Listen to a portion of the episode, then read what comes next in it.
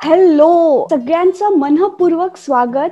Beyond limits with पौर्णिमा मध्ये. आपण मागच्या एपिसोडमध्ये बघितलंच की आपल्यासोबत होते आर जे सोहम आणि त्यांनी आपल्याला खूप साऱ्या टिप्स दिल्या आणि खूप साऱ्या गोष्टी पण सांगितल्या की ज्या तुम्हाला मदत करतील. तुम्ही तो एपिसोड ऐकला नाहीये का? अरे मग जाऊन ऐका ना लवकर. आजचे आपले जे गेस्ट आहे ते पण एक आरजे आहेत. तर बघूया त्यांच्याकडे आपल्याकरता काय काय टिप्स आहेत.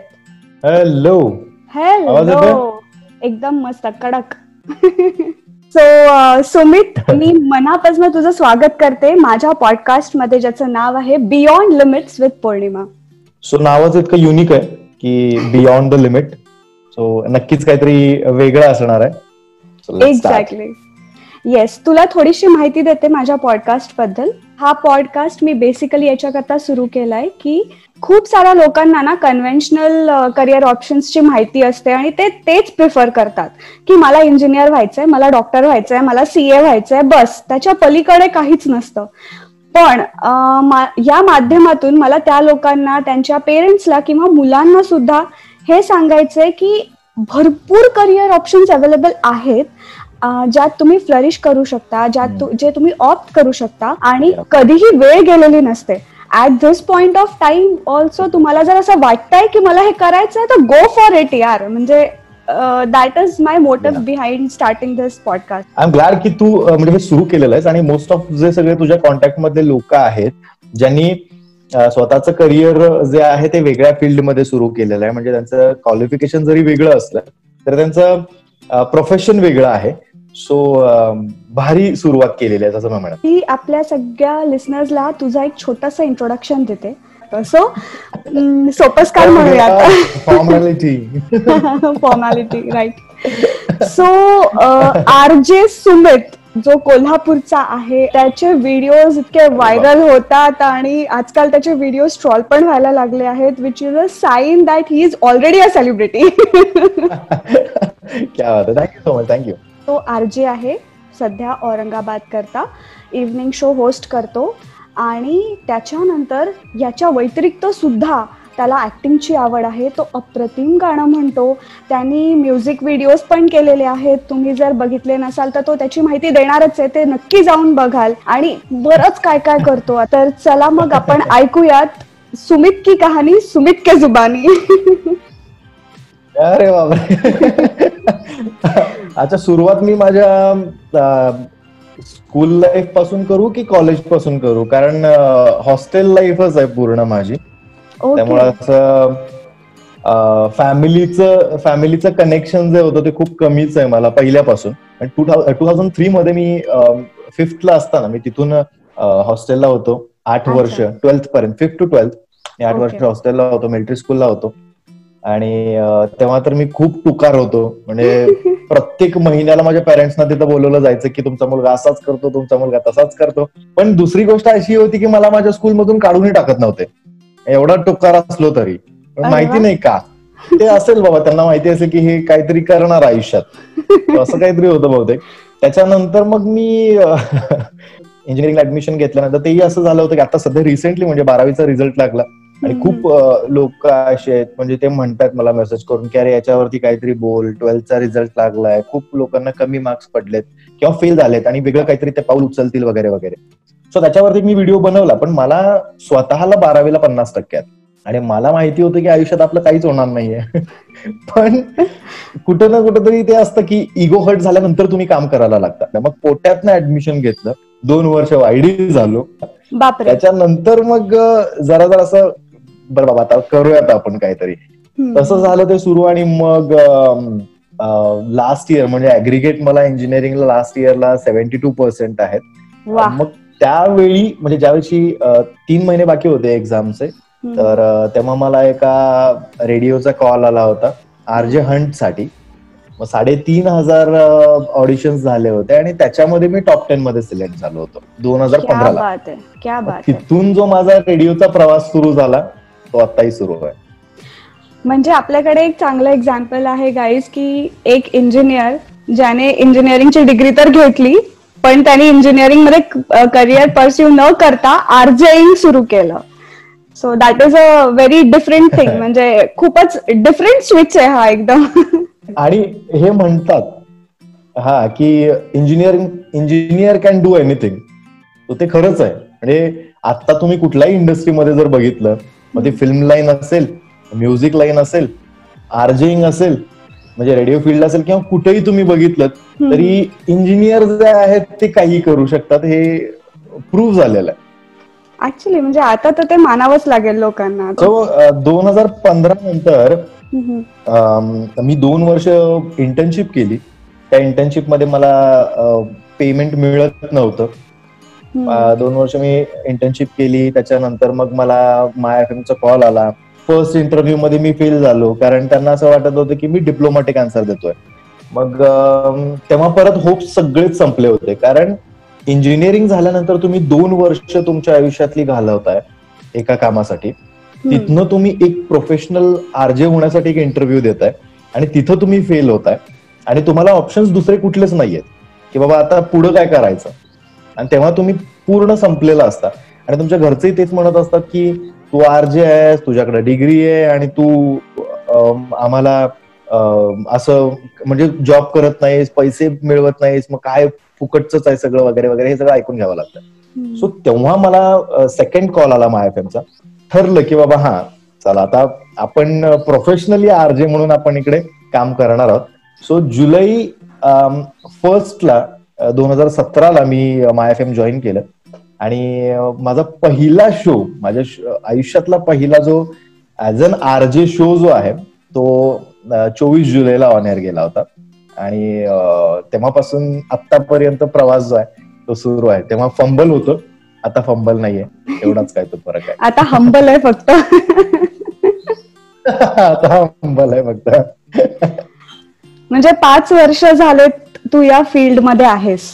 So you have got a hell lot of experience to share मला एक सांग आरजे म्हणजे आम्ही तरी कॉमन मॅन जो आहे आम्हाला असं वाटतं की आरजे म्हणजे जायचं स्टुडिओ मध्ये बोलायचं ऑन एअर आणि बस झालं. मग is this what RJing is all about की याच्या मागे पण अजून काही गोष्टी असतात? आपल्या घरी आल्यानंतर काही लोक असतात जर त्यांना आपण सांगितलं की मी आरजे आहे मी रेडिओवर बोलतो. तर ते म्हणतात की अरे जरा बोलून दाखव ना कसं बोलतोस. सो हे होतं मोस्ट ऑफ टाइम एक वेगळी सिच्युएशन असते आणि त्या स्टुडिओमध्ये जाऊन तो जो फील येतो तिथं जाऊन अर्जिंग करण्यात किंवा स्टेजवर जर माझ्या हातात माईक आहे तर तिथं जाऊन करण्यात ती मजा आहे. कारण ते तुम्हाला क्रिएट करावं लागतं. असं होतं खूप वेळा की लोक अशी भेटतात की अरे आमचा मुलगा आहे ना खूप बडबडतो यार. आमची मुलगी आहे ना खूप बडबडते. तिला अर्ज व्हायचंय. बडबडणे म्हणजे आरजे होणं हे नाहीये. हा हे म्हणजे काही लॉजिकच नाही या गोष्टीमध्ये. एक आरजे होण्यासाठी तुमचा डिक्शन एकतर चांगला लागतो. तुमची भाषा चांगली लागते. तुमचं सेंटेन्स फ्रेमिंग जे असतं ते चांगलं लागतं. तुम्हाला नॉलेज असलं पाहिजे प्रत्येक गोष्टीचं. आणि ते नॉलेज जे असतं ते शिळ नसलं पाहिजे. फ्रेश आज जे झालेलं आहे किंवा आज जे ट्रेंड करतंय त्याच्याबद्दल तुम्हाला बोलता आलं पाहिजे. आणि एखादी गोष्ट जर तुम्हाला असं वाटतंय की ही कॉन्ट्रवर्शियल आहे तर त्याला तुम्ही कसं फिरवून लोकांपर्यंत पोहोचवू शकता? इम्पॉर्टंट पण गोष्ट असू शकते आणि कॉन्ट्रवर्शियल पण असू शकते. सो त्याला तुम्ही कसं रिप्रेझेंट करताय लोकांच्या समोर? हे सगळ्यात महत्वाचं आणि ते ज्याला जमतं तर तो आरजे होऊ शकतो. यासोबतच तुमच्यामध्ये तेवढा स्पार्क असला पाहिजे. नाहीतर मग ते असं उगच ninety four point three My F M वर मी आरजे सुमित तुमच्यासोबत आहे. हॅपी इव्हनिंग या शो मध्ये. आणि आपण आज ऐकणार आहोत हे असं जर असेल काय ऐकतील मला लोक? सो हो. ते कुठे ना कुठेतरी तुमच्यामध्ये असलं पाहिजे.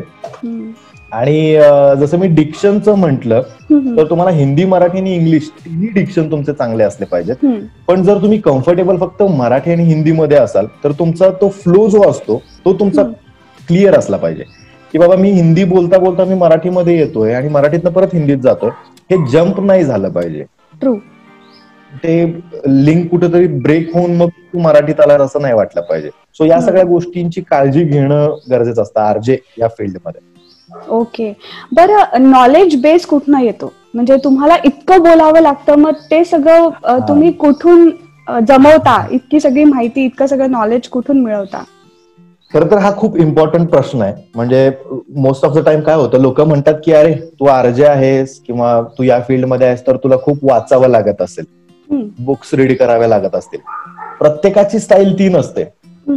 काही लोकांना वाचायला खूप आवडतं काही लोकांना वाचायला नाही आवडत. आता नाही आवडत या लिस्ट मधला मी आहे. मला वाचायला अजिबात नाही आवडत. मी माझ्या उभ्या आयुष्यात जर कुठलं पुस्तक वाचलं असेल तर ते एकच ते पण धर्मयुद्ध. का तर मला करणं खूप आवडतो. ओके त्यामुळं असं थोडीच असतं की तुम्हाला फक्त वाचूनच नॉलेज मिळतं. तुमच्या डेली लाईफमध्ये सुद्धा काही गोष्टी असतात. आणि एका आरजेला जर बोलायचं असेल किंवा सांगायचं असेल काहीतरी स्वतःचा एक्सपिरियन्स सोबत त्यांना सांगायचं असतं. ना की पुस्तकातलं वाचलंय काहीतरी आणि बरं ठीक आहे. एखादी न्यूज आली. फॉर एक्झाम्पल प्रियांका चोप्राचा बर्थडे होता काल. ओके सो प्रियांकानं निक जोनस सोबत लग्न केलं. आता ही न्यूज सगळ्यांना माहिती आहे. हो. पण मी वेगळं काय सांगणार आहे? मी पण तेच वाचलंय पेपरमध्ये तुम्ही तेच वाचलंय पेपरमध्ये. पण मी वेगळं काय सांगणार? मग मी प्रियांका चोप्राबद्दल थोडस काहीतरी वेगळं जे मला मिळेल जे कुठल्याही साईटवर किंवा मी आधी कधीतरी वाचलं असेल किंवा त्याची तिची एक पहिली मूवी अंदाज जो होता त्या मूवीचं मी सांगू शकतो की अक्षय कुमार सोबत तिनं अंदाज केला होता तेव्हा कशी दिसत होती यार ती. पण आता क्या बात आहे यार. काय दिसते ती. सो हे मी वेगळं काहीतरी सांगू शकतो. ही एक गोष्ट असते. आणि दुसरी गोष्ट तुमच्याकडे व्हॉट्सअप आहे इंस्टाग्राम आहे फेसबुक आहे ट्विटर आहे युट्यूब आहे. आता युट्यूबमध्ये तुम्ही स्टँडअप कॉमेडी व्हिडिओज बघू शकता. भरपूर असे कलाकार आहेत जे स्टँडअप कॉमेडी करतात. कपिल शर्मा शो जो आहे तर त्याच्यामध्ये सुद्धा जो काही तो पंच लाईन त्याच्या असतात तो काय पंच मारतो त्या सुद्धा तुम्ही तुमच्या लाईफमध्ये युज करू शकता. आणि याच्यापेक्षा सगळ्यात भारी म्हणजे काय तुम्ही ज्या ग्रुपमध्ये राहता तुमचा एक प्रत्येकाचा एक ठरलेला एक ग्रुप असतो. गल्लीतला एक ग्रुप असतो ऑफिसचा एक ग्रुप असतो कॉलेजचा एक ग्रुप असतो आणि स्कूलचा एक ग्रुप असतो. राईट बरोबर. सो या प्रत्येक ग्रुप मधल्या लोकांच्या सोबतचं बोलणं सुद्धा तेवढंच डिफरंट असतं. जेव्हा तुम्ही गल्लीतल्या मुलांच्या सोबत किंवा गल्लीतल्या ग्रुप सोबत तुमच्या कट्ट्यावरच्या मित्रांच्या सोबत तुम्ही जेव्हा बोलता तेव्हा तुम्ही सॉफिस्टिकेटेड लँग्वेजमध्ये नाहीच बोलू शकत ना. तुम्ही शंभर टक्के शिव्या देऊनच बोलणार. राईट मग तिथनं सुद्धा कधी कधी ह्युमर मिळतं आपल्याला कधी कधी तिथून पंचेस मिळतात आपल्याला. तर ते आपण जर आपल्या लिंक्समध्ये युज करू ना रेडिओवरती जेव्हा ते आपण युज करू ना तर त्याचा फायदा खूप होतो. तर तुम्ही तुमचं ऑब्झर्वेशन तेवढं चांगलं असलं पाहिजे आणि. तुमचा सेन्स ऑफ ह्युमर तेवढा चांगला असला पाहिजे. लिहून ठेवा तुम्ही. एक पॉइंट लिहा त्या एक पॉइंटवर तुम्ही अख्खी स्क्रिप्ट लिहू शकता. बरोबर आहे. ते जमलं पाहिजे. व्हेरी ट्रू व्हेरी ट्रू बरं मला एक सांग जेव्हा तू घरी सांगितलं होतं तुझ्या की आता मी इंजिनियर तर झालोय बाबा पण आता मला काही इंजिनिअरिंग त्या फील्डमध्ये जाऊन जॉब करायचा नाहीये. मला आरजे व्हायचंय आणि मला छान कॉल वगैरे आलेला आहे. मला नोकरी मिळाली आहे सो घरी काय रिॲक्शन होती? माझ्या घरची जी एक सिच्युएशन आहे ती अशीच होती काही वर्षांपूर्वी. सातच्या आत घरात. तो मुलगा असो. किंवा मुलगी असो. सातच्या आत घरात हे हे रुल्स मलाही लागू होते. तर मी लिटरली तुला सांगतो की मी दोन हजार पंधराच्या आधीपासून म्हणजे. कधीच गणपती विसर्जन जे असतं रात्रीचं. Ganpati most of the time दुसऱ्या दिवशी सकाळी पहाटे पाच वाजता पडतात पाण्यात. तर मला कधीच परमिशन नव्हती रात्री बाराच्या नंतर थांबायची घराच्या बाहेर. फक्त. गणपतीमध्ये. ओके हा, म्हणजे हे कधी दोन हजार पंधराच्या आधी. पण नंतर नंतर असं झालं की मग त्यांना माझ्या फील्डबद्दल कळायला लागलं. आणि मग. हे सगळं आता ते समजून घेतात की बाबा फॅन्स असतात काही मुली भेटायला येतात सेल्फीज काढतात स्टोरीज ठेवतात. आय लव्ह चे मेसेजेस येतात. कमेंटमध्ये आय लव्ह यू म्हणतात. सो हे सगळं आता कॉमन झालंय त्यांच्यासाठी. सो त्यांना कळालं की बाबा आपला मुलगा वेगळं काहीतरी म्हणजे फील्डमध्ये काम करतो आणि या फील्डमध्ये या सगळ्या गोष्टी एक अट्रॅक्शन असतं त्या लोकांना. सो हे त्यांनाही कळालंय. पण जेव्हा मी सांगितलं की मला इंजिनियर नाही व्हायचंय मला आरजे व्हायचंय. पण तेव्हा ते रेडी नव्हते. की. कशाला पाहिजे तुला? याच्यामध्ये स्कोप नाहीये त्याच्यामध्ये स्कोप नाहीये. मी जेव्हा इंजिनिअरिंगला होतो तेव्हा मी विचारलं होतं की माझा तसाही आवाज चांगला आहे थोडाफार. तर मी म्हटलं होतं की सिंगिंगमध्ये मी सिंगिंगचा क्लास लावू का? सिंगिंगमध्ये काही करू का मी? तर म्हणे की नाही त्याच्यामध्ये काही स्कोप नाहीये. त्याच्यानंतर मी डान्सबद्दल विचारलं. माझा कोल्हापूरमध्ये डान्स ग्रुप आहे डायनामाइट म्हणून. तर त्याबद्दल विचारलं. मग ते. बोलले की डान्समध्ये करिअर नाहीये कशाला करतोय वगैरे वगैरे. त्यांना काय पैसे मिळणार आहेत का? वगैरे हे सगळं सुरू होतं. मग इंजिनिअरिंग केलं कसं बसं. इंजिनिअरिंग केल्यानंतर मी जेव्हा सिलेक्ट झालो म्हणजे घरच्यांना माझ्या माहिती नव्हतं मी टॉप टेन मध्ये सिलेक्ट झालं आणि फिनाले जो होता तो एका फाईव्ह स्टार हॉटेलमध्ये होता कोल्हापूरच्या. एकदम मोठं हॉटेल आहे. आणि तिकडं फिनाले होतं. आणि माझ्या घरच्यांना परमिशन नव्हती खरं तर. मग ती परमिशन फक्त कोणाला होती. जे लिस्नर्स आहेत आमचे रेडिओ ऐकणारे त्यांना तो वाउचर मिळाला होता की तुम्ही हे दाखवून बाबा म्हणजे हा पास दाखवून तुम्ही आत येऊ शकता. मग तसं माझ्या एका कॉलेजच्या मैत्रिणीनं ते तिच्या भावाला आणि वहिनीला दोघांना तो पास मिळाला होता. आणि तिनं त्यांना कन्व्हिन्स केलं की अरे त्याच्या आई बाबांना जाऊ द्या तुम्ही काय तसंही तिथं जाणार नाही आहात असं तसं म्हणून. मग त्या तिच्या भावानी आणि वहिनींचा जो पास होता तो माझ्या पेरेंट्सना मिळाला. मग आम्ही फिनालेला तिथे गेलो. माझ्या फिनालेला माझ्या कॉलेजचे ट्रस्टी पण आले होते. मग तेव्हा माझ्या घरच्यांना कळालं तो फर्स्ट टाइम माझा स्टेज परफॉर्मन्स त्यांनी बघितला होता. आणि त्यांना कळालं की अरे हा हा काहीतरी वेगळं करतोय. मग सहा महिने असंच होतं की आमचा मुलगा रेडिओत काम करतोय. आमचा मुलगा रेडिओत काम करतोय. हे सहा महिन्याचं कौतुक झालं. मग ते मला नेहमी विचारायचं की अरे सहा महिने झाले कधी जॉब मिळणार कधी सॅलरी तुला चालू होणार इंजिनियर झालायस तू वगैरे. हे सहा महिन्यानंतर सुरू झालं. दीड वर्ष झाली. दीड वर्षामध्ये त्यांनी दोन ते तीन वेळा माझा आवाज ऐकला रेडिओवर तो पण व्हॉइससाठी. ते पण झालं होतं असं की मी माझ्या आईला घेऊन येत होतो घरी. मावशीकडे गेली होती ती. तर येताना पेट्रोल टाकायचं म्हणून एका पेट्रोल पंपावर थांबलो आणि तिथं रेडिओ सुरू होता. आणि त्या रेडिओवरती माझ्या व्हॉइसमध्ये ऍड सुरू होती. ओहो. तर तो तिनं ऐकल्यानंतर मग परत ते एरे माझ्या मागल्या तिथनं परत अरे माझा मुलगा रेडिओवरती बोलतो माझा तिथून सुरू झालं परत. मग दीड वर्षानंतर परत सेम सिच्युएशन की अरे दीड वर्ष झाली फ्री मध्ये काम करतोय असं तसं म्हणून. मग तिथून मी तो रेडिओ सोडून दिला कारण ते पैसे देत नव्हते म्हणून. त्याच्यानंतर दुसऱ्या रेडिओमध्ये मी as a voice over artist म्हणून काम करायला सुरू केलं. मग तिथंही सेम तिथंही सहा महिने गेले पण तिथं एक मला फायदा झाला की मी भाषा सुधारली माझी. पहिल्या रेडिओमध्ये असताना मी टिपिकल कोल्हापुरी बोलायचो. मग त्यांनी मला ऑप्शन सुद्धा तसाच दिला की तू आरजे होऊ शकत नाहीस पण तू स्पार्कलर करू शकतोस. सो तसं सुरू झालं. कोल्हापुरीमध्ये टोमणे मारायचा एक तो सेक्शन सुरू करायचा असा विचार सुरू होता. तर स्क्रिप्ट लिहिली रेकॉर्डिंग झालं. सतरा ते वीस अशा काहीतरी स्क्रिप्ट लिहिल्या होत्या मी आणि ते रेकॉर्ड पण झालं होतं. पण त्याचं काही पुढे झालंच नाही काम. त्यामुळे मग मी ते सोडलं. मग दुसऱ्या रेडिओमध्ये गेल्यानंतर मी माझी भाषा सुधारली. भाषा सुधारल्यानंतर तो एक फायदा झाला मला. पण तिथंही सेम सहा महिने झाले सॅलरी नाही काय नाही.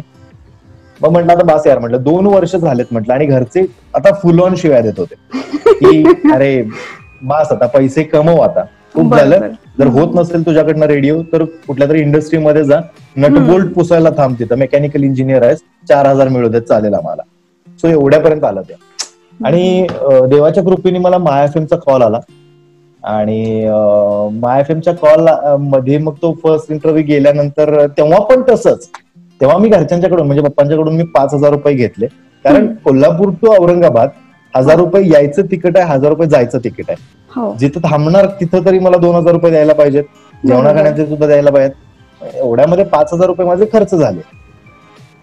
तर इंटरव्ह्यू मध्ये फेल झालो. पण सेकंड कॉल जेव्हा त्यांचा आला ऑफर लेटर जेव्हा त्यांचं आलं आणि त्याच्यामध्ये सॅलरीच एक पेज होतं. त्याच्यामध्ये मेल मध्ये. तर ते मी दाखवलं की एवढी एवढी सॅलरी मला देणार आहेत ते. ते वेर लाईक की अरे तू तू जा. तू जा कारण एका इंजिनियरला एवढे पैसे एवढे पैसे म्हणजे एवढी सॅलरी ऍज अ फ्रेशर म्हणून कधीच मिळणार नव्हती. आणि त्यातल्या त्यात मला इंटरेस्टच नव्हता इंजिनिअरिंगमध्ये. मग एवढी सॅलरी मिळाल्यानंतर मग मी पण खुश घरचे पण खुश. दोन हजार सतराला मग आमची वारी औरंगाबादला गेली. अच्छा ओके म्हणजे तुझ्या या सगळ्या बोलण्यावरनं मला एक गोष्ट मी नोटीस केली किंवा ऍब्झॉर्ब केली. ती ही म्हणजे तुमच्यात पॅशन हवी तुमच्यात मेहनतीची तयारी हवी. हा मी मी आहे ना दोन वर्ष जेव्हा मी सॅलरी घेतली नव्हती ना त्यांच्याकडून आणि माझी फर्स्ट सॅलरी जेव्हा झाली माय एफमध्ये जॉईन झाल्यानंतर फर्स्ट सॅलरी जेव्हा माझी झाली तेव्हा मला एक्साइटमेंटच नव्हती की अरे माझी सॅलरी झाली आहे अय्यो का तर तोपर्यंत मी घरचे हा. घरच्यांच्याकडनं पैसे मिळत होते. रूमचं भाडं मेसचं भाडं जे काही रेंट वगैरे सगळं आहे ते. सगळं मी घरच्यांच्या पैशामध्येच भागवत होतो. त्यामुळे मला कशाचाच खर्च नव्हता. आणि एक्साइटमेंट नव्हती. पण जेव्हा चार महिने झाल्यानंतर मी घरच्यांच्याकडनं पैसे मागायचे बंद केले. का तर स्वतः कमवतोय आणि तरी सुद्धा घरच्यांच्याकडनं पैसे मागणं चुकीचं आहे. पण त्याच्यानंतर जे पैशाचं जे काही तुम्हाला मॅनेजमेंट करावं लागतं. अरे एवढे एवढे एवढी सॅलरी आहे एवढे पैसे याच्यासाठी एवढे पैसे याच्यासाठी एवढे ठेव ठेवून आपल्याला किती उरत आहेत घरी किती पाठवायचे आहेत एवढ्यातनं जे मॅनेजमेंट होतं ना त्याच्यानंतर तुम्हाला पैशांची किंमत कळायला लागते. बरोबर. मग त्याच्यानंतर बाबा सगळं सेट झालं. बरं मला एक सांग. आपण जेव्हा कोणत्याही परफॉर्मिंग आर्ट्सकडे बघतो तर तिथे फेम येते. तुम्ही एक सेलिब्रिटी असता लोकांकरता. तर बिंग अ सेलिब्रिटी तुमच्या रिस्पॉन्सिबिलिटीज तर असतातच. पण याचे काही पॉझिटिव्ह आणि निगेटिव्ह सुद्धा असतात. म्हणजे तुम्हाला फेम मिळते लोक तुमच्यावर प्रचंड प्रेम करतात वगैरे वगैरे. पण याचे फॉलोआउट्स काय असतात? नेगेटिव्ह काय असतात? म्हणजे तुला कधी एक्सपिरियन्स आलाय का असा भरपूर आलेत. म्हणजे आता तरी तुला सांगतो मला अशी एक गोष्ट या सध्याच्या सिच्युएशन वरती मला म्हणजे जो आता माझा रिसेंट व्हिडिओ व्हायरल झाला त्याच्यावरती मला ज्या काही लोकांनी कमेंट्स केलेल्या आहेत त्या मोस्ट ऑफ सगळ्या पॉझिटिव्ह कमेंट्स आहेत की आम्ही हसलो. लॉकडाऊन मध्ये जो आम्हाला प्रॉब्लेम होत होता किंवा आम्ही हसणं सोडून दिलं होतं तर किमान या एका व्हिडिओमुळे दीड मिनिटाच्या व्हिडिओमध्ये आम्ही खूप हसलो. आमचं दुकान लागलं वगैरे अशा काही लोकांच्या कमेंट्स होत्या. दुसरीकडे काही लोकांच्या कमेंट्स अशा होत्या की तू कोल्हापूरच्या अब्रू काढतोयस. तुला हो. तू कोल्हापूरचं जर असता असता तुझ्या रक्तात असं अब्रू काढणं वगैरे नसतं. वगैरे वगैरे जे काही निगेटिव्ह कमेंट्स असतात त्या हो. सुरू झाल्या होत्या. मग त्याच्यावरती सुद्धा जे माझे फॉलोअर्स आहेत जे मला ओळखत सुद्धा म्हणजे मी त्यांना ओळखत सुद्धा नाही. पण ते मला बघतात रोज. त्यांनी कमेंट केली की अरे दादांनो अरे ताईंनो हा व्हिडिओ फक्त कॉमेडी म्हणून केलेला आहे. तो खूप छान इंग्लिश बोलतो तो इंजिनियर गेल्या चार पाच वर्षांपासून तो आर्जिंग करतोय. तो याच्यावरनं त्याची भाषा सुद्धा तुम्ही बघा बाकीच्या सिरीज बघा. गोष्ट मनातली कोल्हापुरी सिरीज सेलिब्रिटी सोबत लाईव्ह सेशन त्याचं बघा. सो एवढं सगळं जर ते लोक सांगत असतील तर मग आपण परत तेच का बोलायचं? म्हणून मी काही कमेंट्स केल्या नव्हत्या. पण हा विषय खूपच व्हायरल झाला.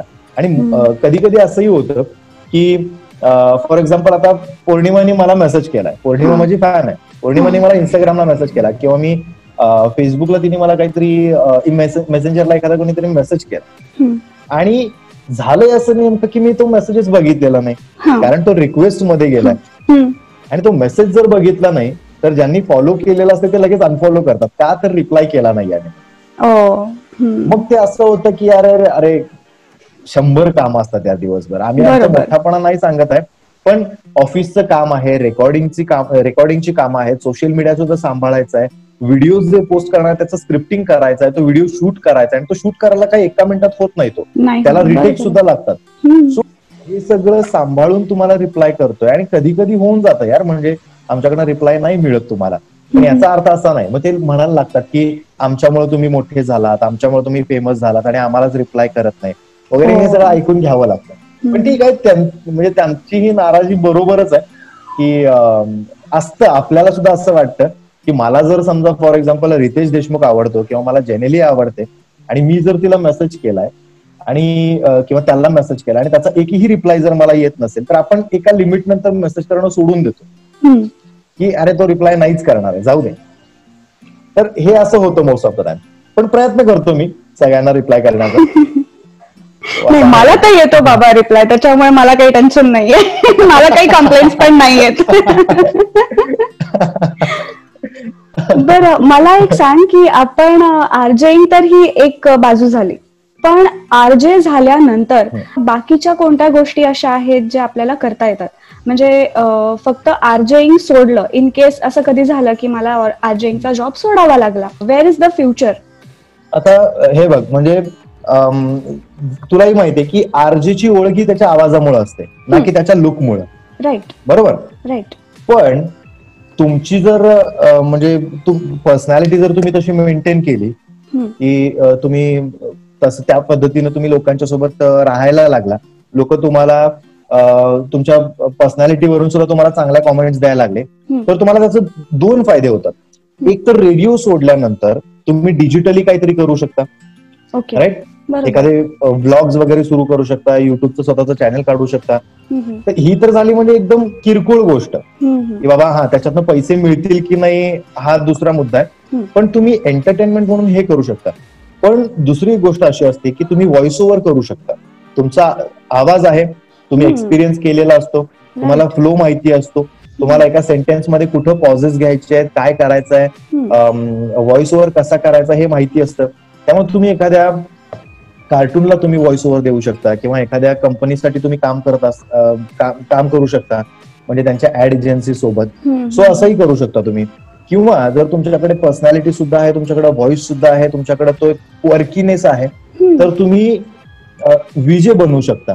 तो सुद्धा एक तुमच्याकडे ऑप्शन आहे. ओके सो असे भरपूर ऑप्शन्स आहेत. आणि हा ठीक आहे. तुम्हाला रेडिओमध्येच काम करायचं पण आरजे म्हणून काम करायचं नाही तर तुमचं प्रमोशनही होऊ शकतं. तुम्हाला लिहिता येत असेल तर तुम्ही म्हणजे एकतर आरजेला स्वतःची स्क्रिप्ट लिहावी लागते. मग स्क्रिप्ट लिहू शकतो तर तो बाकी काही लिहू शकतो. बरोबर. कारण त्याच्याकडे आयडियाज भरपूर असतात. सो तो कॉपी रायटर सुद्धा होऊ शकतो. त्याला एडिटिंग मधला येत असतात सो तो प्रोमो प्रोड्युसर सुद्धा होऊ शकतो. किंवा तो प्रोग्रामिंग हेड सुद्धा होऊ शकतो. जर त्याचं काम तेवढं चांगलं असेल आणि त्याला ऑपॉर्च्युनिटी जर मिळालीच सो फक्त असं नाहीये की आरजे झालं म्हणजे करिअर संपलं. त्याच्यानंतर सुद्धा भरपूर ऑप्शन्स आहेत. हा जसं की आता मी करतोय. म्हणजे मी आरजे पण करतोय.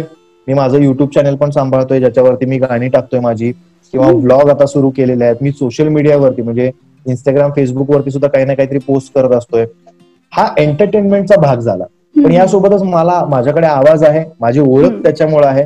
त्यामुळे मी व्हॉइस ओव्हर करू शकतो. किंवा मग माझ्याकडे असं फेस आहे तर मी ऍक्टिंग वगैरे करू शकतो. मग त्याच्यामध्ये तुम्हाला सगळ्यात महत्वाचं आहे की कनेक्शन तुमचे आरजे असताना बनले पाहिजेत. कारण ते कनेक्शन तुम्हाला तुम्ही आरजे जेव्हा सोडून जाता आरजेचा जॉब तेव्हा तुम्हाला ते उपयोगी पडतात. हे सगळं असं एका बाजूने असं लिंक आहेत त्या सगळ्या गोष्टी. आरजे म्हटलं आणि तेवढ्याच पुरती तुमची करिअर लाईन मर्यादित राहिली असं होत नाही. तुम्ही जर एक आरजे झालात आणि त्याच्यानंतर संभव तुम्हाला पुढे अपॉर्च्युनिटी नाही जरी मिळाली तरी तुम्ही बऱ्याच गोष्टी परस्यू करून तुमचं करिअर घडवू शकता. वेगळ्या लाईन्सवर सुद्धा. सो एका आरजेच्या करिअरमध्ये तेवढं पोटेन्शियल असतं. आणि आता तू जे म्हटलं होतं की लिंक्स जुळतात आणि आपल्या ओळखी होतात त्याच्यावरनं मला आठवतं की तू इंटरव्ह्यूज स्पेशली मुंबईला गेला होतास काही सेलिब्रिटीजचे इंटरव्ह्यूज घ्यायला. हो. तर तेव्हाचा तुझा एक्सपिरियन्स काय होता? म्हणजे काय रिॲक्शन असते? किती मेहनत करावी लागते? कोण म्हणजे सहजासहजी असे इंटरव्ह्यूज मिळतात का? किंवा त्याच्या म्हणजे त्याच्याकरता काय करायला लागतं? काय एफर्ट्स घ्यायला लागतात? मी मुंबईला जेव्हा गेलो होतो तर मी संजय जाधव यांच्या ऑफिसमध्ये गेलो. तिथं तेजस्विनी पंडितचा इंटरव्ह्यू केला. त्याच्यानंतर मला सईत अमनकरचा करायचा होता. अमृता खानविलकरचा करायचा होता. शरद केळकरचा करायचा होता. संतोष जुवेकरचा करायचा होता. मंगेश देसाईचा करायचा होता. त्याच्यानंतर स्मिता तांबेचा करायचा होता. पण ही लोक मुंबई लहान नाहीये पहिली गोष्ट. आणि ही लोक अशी राहत होती इकडं तिकडं. अरे बापरे. मी पहिल्यांदा जेव्हा ह्याचा तेजस्विनीचा इंटरव्ह्यू केला त्याच्यानंतर आम्ही अंधेरी वेस्टपासून आम्ही गेलो कळव्याला जिथं संतोष जुवेकरच्या घरी मी आणि प्रेषितने इंटरव्ह्यू केला. तर कळव्याला जेव्हा गेलो होतो तेव्हा शरद केळकरचा फोन आला. की अरे मी संजय जाधव यांच्या ऑफिसवर आलोय आणि तुम्ही कुठं आहे? आणि परत कळव्यावरून आम्हाला अंधेरी वेस्टला यायचं होतं. अरे बापरे. तर मी म्हंटल की अरे आम्ही इकडे असं आलोय आणि हा इंटरव्ह्यू आता जस्ट संपला आणि आम्ही परत तर तो म्हटला की नाही मला तर वेळ नाही. मला रेकॉर्डिंगसाठी जायचंय व्हॉइस ओव्हरसाठी. त्यामुळे आता नाही आपण नेक्स्ट टाइम करूया. सो तो एक गेला इंटरव्ह्यू मग त्याच्यानंतर आता काय करायचं? मग परत आम्ही कळव्यातनं अंधेरी ईस्टला गेलो. अंधेरी ईस्टला गेलो सेटवर अमृता खानविलकरचं शूट सुरू होतं. स्वप्नील जोशी आणि तिचं. तर तिथं गेल्यानंतर मग आम्ही अर्धा तास थांबलो स्मिता तांबे चा इंटरव्ह्यू करायला गेलो होतो. तो मग तो इंटरव्ह्यू झाला. आणि हे सगळं करता करता आम्हाला खायलाही काही मिळत नव्हतं. मॅप लावून लावून एकतर बॅटरी पण संपली होती. रेकॉर्डिंगचं पण अवघड झालं होतं. सगळंच अवघड झालं होतं. जे रात्री आल्यानंतर आम्ही रूमवर मी आणि प्रेषित जे काही झोपलो. अरे बापरे. ते सॅटिस्फॅक्शन तर होतच की एवढे एवढे इंटरव्ह्यू झाले. पण असंही होतं की यार खूप थकलोय. त्यामुळे हे सुद्धा खूप अवघड असतं की सेलिब्रिटीजचा टाइम तुम्हाला मिळणं आणि त्यांचा इंटरव्ह्यू करणं. आणि असं नाही म्हणायचं की त्यांनी वेळ दिलाच नाही. कारण त्यांचीही कामं असतात. त्यामुळं ते खर तर जसं फ्रेंडली आपल्यासोबत वागतात ना किंवा राहतात ना तर ते कधी कधी असं वाटतं की यार म्हणजे हे जेन्युअन आहेत. किंवा काही सेलिब्रिटीज असतात की ते खूपच त्यांचे टँट्रम्स असतात. पण त्याच्यापैकी काही असतात ते खूप जेन्युअन असतात. खरंच चांगले असतात ते. असा एकंदरीत एक्सपिरियन्स होता. ओके म्हणजे तुम्हाला मेहनतीशिवाय पर्याय नाही. There is no other option other than hard work ते तर आहेच. तुम्ही कोणत्याही फील्डमध्ये जा. सक्सेस आणि तुम्हाला मिळवायचं असेल तर हार्डवर्क हे आहेच. सुमित माझ्या राईट माझ्या ना या पॉडकास्टमध्ये मी तीन सेक्शन्स ठेवलेले आहेत. तर पहिला सेक्शन असा आहे की जर मी तुला एक मॅजिकल वॉन्ड दिला जादूची छडी तुझ्या हातात दिली आणि तुला म्हटलं सुमित ही जादूची छडी तू फिरव आणि तुझी कोणती पण एक इच्छा पूर्ण होईल. ड्रीम असो इच्छा असो जे काही. पण ती पूर्ण होईल तर ती कोणती असेल? पण एकच मला जेनिफर लोपेजला भेटायचंय. अच्छा. वा वा वा वा वा. आणि त्याच्या मागचं कारण काय? मला ती प्रचंड आवडते. म्हणजे मी एकतर मी स्वतः एक फुटबॉल प्लेअर आहे. आणि हे मला माहिती नव्हतं म्हणजे मला माहिती होतं की तू छान गाणं लेवल पर्यंत खेळलोय. वा वा वा. सही आहे यार. मला जेनिफर लोपेज यासाठी आवडते. कारण ती एकतर तिनं जे काही आतापर्यंत कमवलेलं आहे नाव ते तिची मेहनत आहे ती. आणि त्याच्यानंतर तिचा जो लुक आहे तो पण मला असा काय म्हणतात त्याला अट्रॅक्ट करतो तो आणि दुसरी गोष्ट म्हणजे फुटबॉलवरती तिनं जे गाणं केलं होतं पिटबुल सोबत वर्ल्ड कपच्या वेळी तर ते खूप जास्त आवडलं. तर फुटबॉल प्लेअर म्हटलं की असं जेवढे कनेक्शन मिळतील तर ते. आणि असं होतं ना की आपला आवडता गेम आहे आणि आपल्या आवडत्या गेममध्ये आपल्याच आवडत्या व्यक्तीने गाणं म्हटलंय. ते एकदम ट्रीट होती त्यामुळे मला हा. त्यामुळे मला जेनिफर लोपेज आणि डेमी लोवॅटो या दोघी खूप आवडतात. डेमी लोवॅटोचं एकच गाणं मी आतापर्यंत ऐकलेलं आहे. जे हार्ट अटॅक नावाचं गाणं आहे. ते गाणं तुला कधी वेळ मिळाला तर ऐक. तिचे ते बग्स बनी दोन्ही दात आणि तिचा तो लुक हा हा. क्या बात आहे. आणि तिचा आवाज तिचा आवाज जो असा लागतो ना तो कमाला यार. त्यामुळे मला लाईफमध्ये असं जर झाला चान्स मिळाला तर या दोघींना तरी मला भेटायचं आहे. आय विश तुझी ही इच्छा बिलकुल पूर्ण हो अगदी. बर. सेम बर बरं दुसरा आपला प्रश्न असा आहे की थोडासा हायपोथेटिकल आहे म्हणजे असं होईलच असं नाही. जसं आधीचा होता तसाच. तीनदा तीन व्यक्तींसोबत तू डिनरला जाऊ शकतोस. तर ते जगातले कोणतेही व्यक्ती असू शकतात. त्याच्यावर काही बंधन नाही आहे ते आपण अरेंज करू. आपले खूप कॉन्टॅक्ट आहेत. ओके तर असे तीन व्यक्ती कोण आहेत आणि तुला त्यांच्यासोबत का जायला आवडेल डिनर डेटला माझी एक फेवरेट माझी क्रश तिच्यासोबत जायला मला आवडेल. एक म्हणजे ती सध्या मराठी इंडस्ट्रीमध्ये काम करते. ओके. पण तिच्याही आधी मला जर असं डेटच करायचं असेल कोणाला तर मला रश्मी आगडेकरला डेट करायचंय. लाईफमध्ये ती एक इच्छा जर माझी पूर्ण झाली ना कमवलं सगळं असं आहे. पहिली तर रश्मी आगडेकर सोबतची डेट. दुसरी संस्कृती बालगुडे सोबत तर ती असं आहे की बाबा हा ठीक आहे. म्हणजे मला ती आवडते. मी तिला फेसबुक लाईव्हमध्ये मी तिला प्रपोज केला होता. स्टुडिओ जेव्हा आली होती आपल्या ती. तर तिला माहिती आहे माझ्या फिलिंग्स तिच्याबद्दल. त्यामुळे ती एक गोष्ट आहे.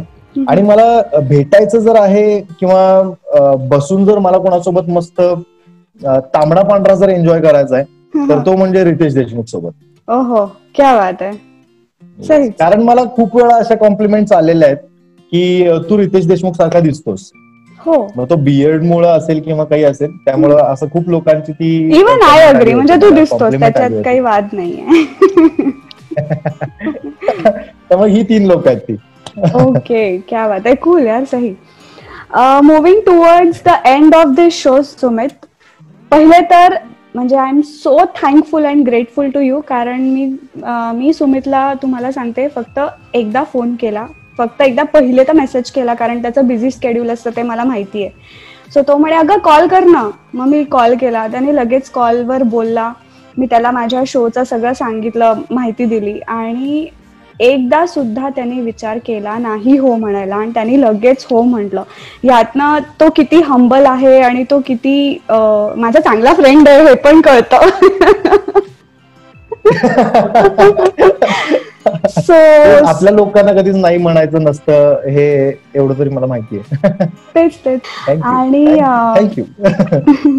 या शोचा आपला एंड असा आपण करतो की एक अशी व्यक्ती on top of everyone on top of everyone ज्या व्यक्तीला तू तुझं सगळं काही मानतोस म्हणजे तुझं आयडल मानतोस त्या व्यक्तीबद्दल तुला तुझ्या भावना एक्सप्रेस करायच्या तुला थँक्स म्हणायचं असेल तुला. काही जे काही तुझ्या फिलिंग्स असतील. तर तुझं कोण आहे असं आयडल ज्याच्याबद्दल बोलायला तुला आवडेल? तर इन्स्पिरेशन म्हणायचं तर माझ्याकडे चार लोक आहेत. त्यांच्याकडून मी खूप काही शिकत असतो. पण हे शिकण्यासाठी ज्यांनी मला शिकवलं ते त्यांना मी आयडल मानतो आता इन्स्पिरेशन कोण आहे तर आयुष्मान खुराना माझ्यासाठी इन्स्पिरेशन आहे. त्याच्यानंतर मनीष पॉल मी त्याला इन्स्पिरेशन मानतो. अभिजित खांडकेकरला मी इन्स्पिरेशन मानतो. आणि एक आरजे आहे सलील आचार्य म्हणून. तर त्याला मी माझं इन्स्पिरेशन मानतो. कारण ही लोक जी आहेत ना यांची बोलण्याची जी पद्धत आहे किंवा यांनी लाईफमध्ये कसं कसं केलेलं आहे किंवा काही काही गोष्टी यांच्या आणि माझ्यात जुळतात. सो या चार जणांना तर मी इन्स्पिरेशन समजतोच. पण या मुमेंटला म्हणजे इथं या सिच्युएशनला मला पोहोचायला जर कोणी मदत केली असेल तर माझ्या मेंटॉर आहेत डिम्पल गजवानी म्हणून डिम्पल दिदी. मी स्वतः आर्ट ऑफ लिव्हिंगचा फॉलोअर आहे. आणि श्री श्री रविशंकरजी यांना मी खूप मानतो. कारण त्यांनी जर हा पाच दाखवला नसता तर कदाचित मला माहिती नसतं की माझ्यामध्ये ती क्वालिटी कोणती आहे किंवा माझ्यात तो एक्स फॅक्टर कोणता आहे. सो त्यांनी हा मार्ग दाखवलेला आहे. त्यामुळं मला असं वाटतं की मला डिम्पल दिदींना थँक्यू म्हणायचं आहे. की तुमच्यामुळे सध्या मी येत आहे. कारण so I'm very thankful to her क्या बात आहे सही. So thank you so much Sumit तू तुझा एवढ्या बिझी स्केड्यूल मधनं मला वेळ दिलास. आणि आपल्या लिस्नर्सला खूप महत्वाची अशी माहिती तू दिलीस की जेणेकरून त्यांना उपयोग होईल. जे कोणी परस्युईंग आर जे असतील किंवा ज्यांना व्हायची जरी इच्छा असेल तरी त्यांना क्लॅरिटी मिळेल की actually what it is to be an RJ आणि त्याच्यानंतरही पुढे काय व्हॉट नेक्स्ट सो हे सगळं तू आम्हाला सांगितलं याच्याबद्दल तुझे खूप खूप मनापासून आभार. Thank you so much thank you so much मला इन्व्हाइट केलं त्याबद्दल. कारण काय होतं की बोलायचं खूप असतं पण ते लिमिटेशन येतात की अरे नाही आपल्याकडे एवढाच टाइम आहे त्याच्यामध्ये बोलायचं आहे. पण तुला आता एक अंदाज आला असेल की अरे किती बोलतोय हा. म्हणजे असं होतं. कारण अरे मी बोलायलाच बोलवते. तेच असतं आरजे आहे कुठं ना कुठं तरी ते राहून जातं. कारण एका आरजेचं काम किंवा एका एंटरटेनरचं काम असतं की लोकांना एंटरटेन करणं लोकांना त्या गोष्टी व्हिज्युअलाइज करायला भाग पाडणं. पण त्याच्या मनात काय काय गोष्टी आहेत किंवा त्याला किती बोलायचं आहे हे काही लोकांना समजत नाही. त्यामुळे ते राहून जातात. त्या गोष्टी ज्या असतात आपल्यातच राहून जातात. मग असं कधीतरी बोलवलं कोणीतरी की बाबा अरे आम्हाला तुझ्यासोबत बोलायचं आहे गप्पा मारायच्या आहेत. तर बरं वाटतं. So thank you so much once again Pournima की तू मला या तुझ्या टॉक शो मध्ये बोलवलंस आणि याला नाव जे तू दिलंयस beyond the limits with Pournima all the best तुझ्या पुढच्या या सगळ्या सेशनसाठी. Thank you so much Sumit आणि looking forward to more such inspirational things from you असेच व्हिडिओज छान छान करत राहा गाणी म्हणत राहा लोकांना हसवत राहा. तर मित्रमैत्रिणींनो हा होता आरजे सुमित पाच वर्ष आरजेचं करिअर परस्यू केलंय. आणि आय होप तुम्हाला या इंटरव्ह्यू नंतर खूप साऱ्या अशा गोष्टी मिळाल्या असतील अशा गोष्टींची माहिती झाली असेल जेणेकरून ज्या लोकांना पण आरजे व्हायची इच्छा असेल किंवा हे प्रोफेशन सुद्धा माहिती नसेल तर तुम्हाला या इंटरव्ह्यू नंतर या प्रोफेशनबद्दल खूप काही माहिती मिळाली आहे नक्कीच. आणि thank you so much for listening to beyond limits with Pournima लवकरच मी येणार आहे तुमच्याकरता एक नवीन कोरा करकरीत आणि खूपच इंटरेस्टिंग नवीन एका करिअरवर इंटरव्ह्यू घेऊन.